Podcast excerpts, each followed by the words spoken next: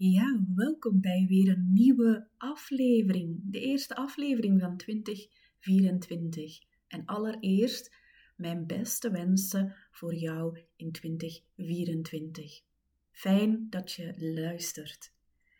In januari is het telkens de verjaardag van Glinster. Ik ben geen vrouw van de cijfertjes, maar ik blik dan altijd wel even terug op, ja, op de, de totaalheid van hoe lang ik al bezig ben met Glinster. En dan voel ik ontzettend veel dankbaarheid. Dus nu ook weer ben ik dankbaar voor de ouders, de kinderen die ik heb ontmoet in al die jaren, die ik heb leren kennen en waarmee ik even mocht meewandelen op hun pad.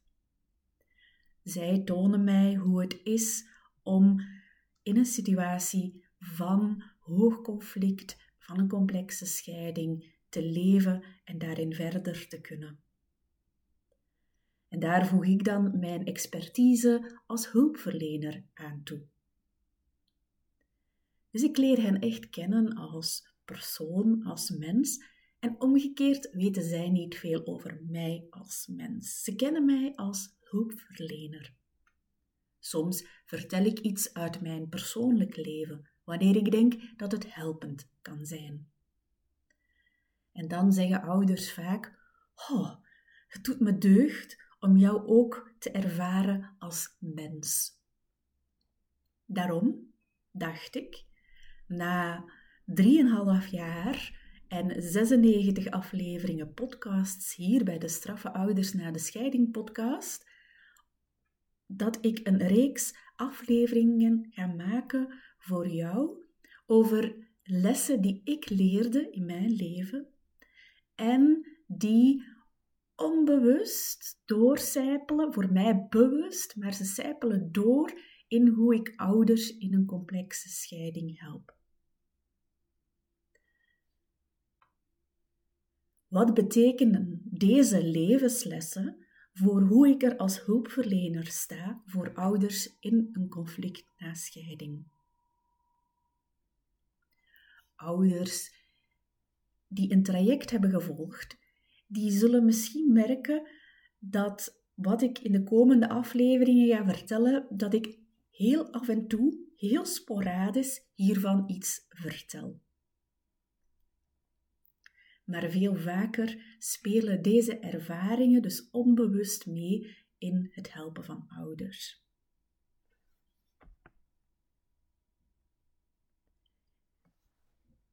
In deze allereerste aflevering van deze reeks wil ik het met jou hebben over een ervaring die ik had als elfjarige. En wat dat betekent voor mijn hulpverlening voor ouders in een complexe scheiding.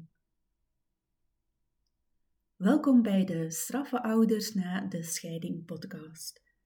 Ik ben Anne Brems, ik ben systemisch counselor en ik help ouders in hoog conflict na scheiding van angst, machteloosheid, stuurloosheid naar gemoedsrust, in hun kracht staan en een heldere koers hebben, een kompas hebben waar ze zich op kunnen richten.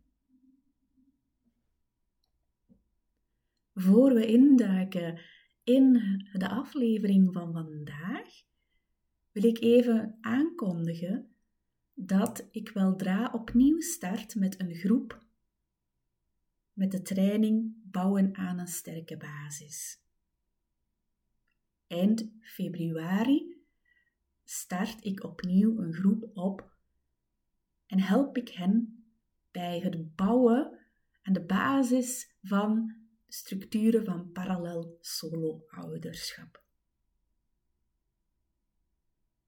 Als jij een ouder bent die daar graag hulp bij heeft, meld je dan aan voor bouwen aan een sterke basis op www.glinster.co/bouwen.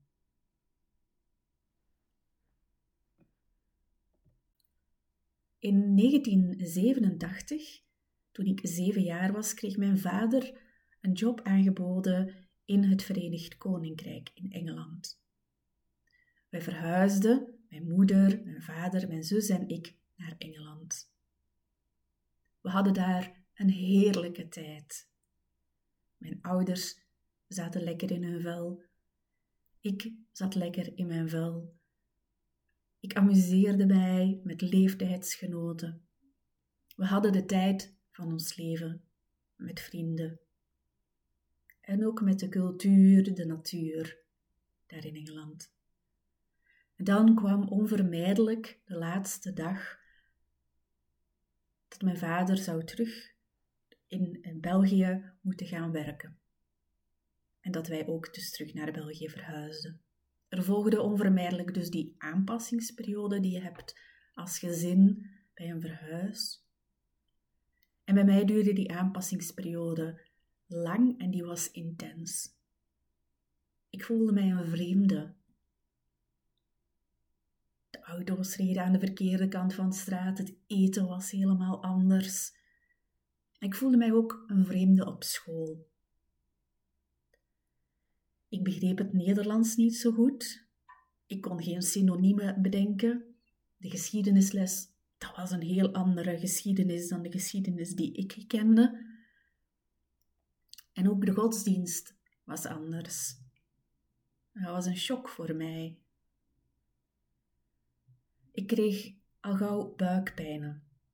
Tijdens de les vroeg ik vaak om naar het toilet te gaan, waar ik dan heel lang bleef zitten. Tot de leerkracht een leerling stuurde om mij te komen halen.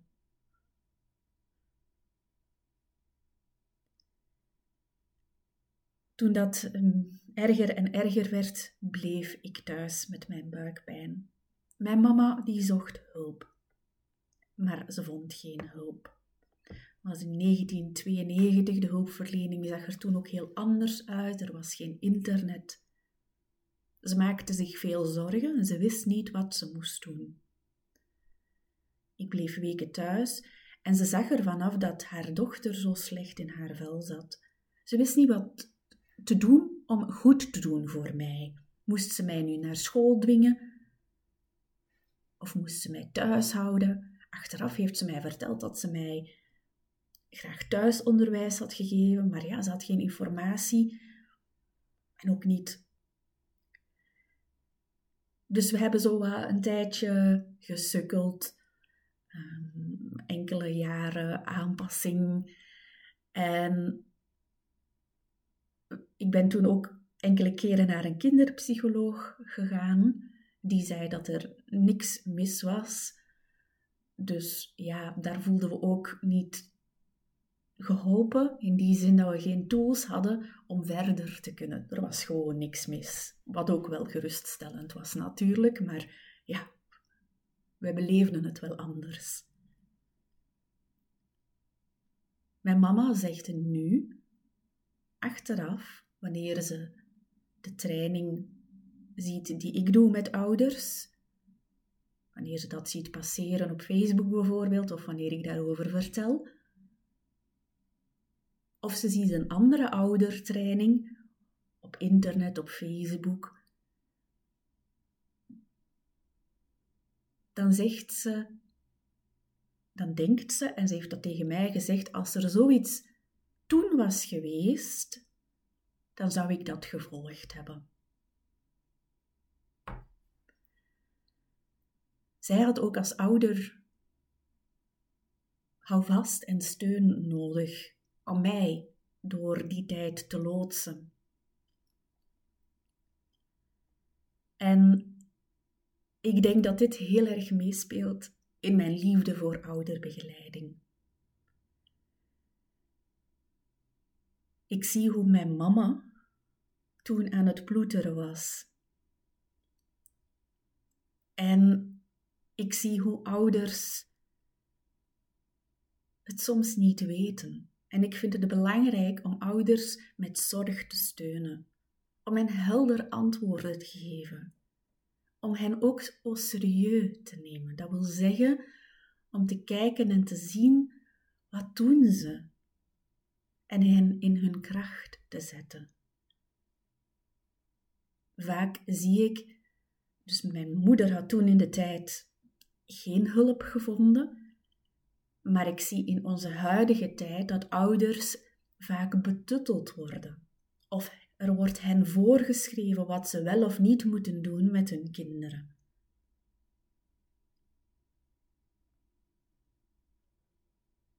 Ik vind dat dit ouders niet in hun kracht zet. Ouders hebben een expertise. En in hun kracht zetten wil zeggen die expertise zichtbaar maken en dan aanvullen met mijn expertise als hulpverlener.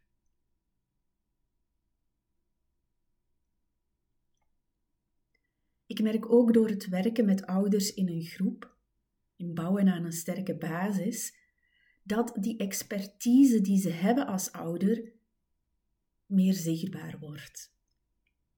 En doordat die eigen expertise zichtbaar wordt, gaat die ook versterken. Dat wil zeggen, ze gaan meer vertrouwen krijgen in hun ouderschap, in een heel uitdagende opvoedingssituatie.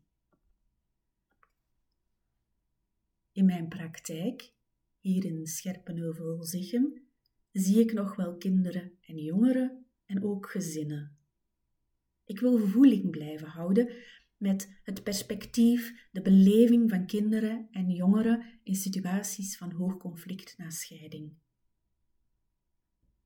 Op die manier kan ik ouders dan in de training juist beter helpen. En ouders waarderen dat ook bij mijn inbreng. Dat ik ze help om zicht te krijgen op de binnenkant van hun kinderen.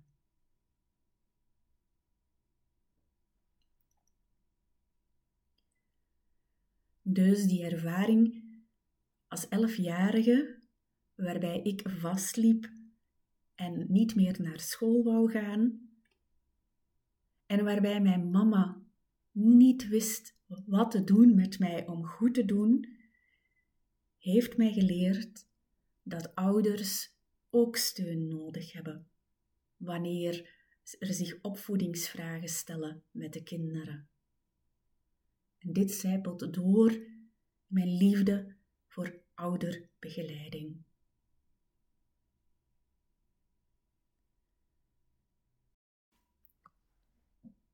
Volgende week ga ik spreken over een toxische relatie die ik ooit heb gehad en hoe die levenservaring mij lessen heeft gegeven en hoe dat doorcijpelt ook in mijn rol en positie als hulpverlener. Heel graag tot volgende week.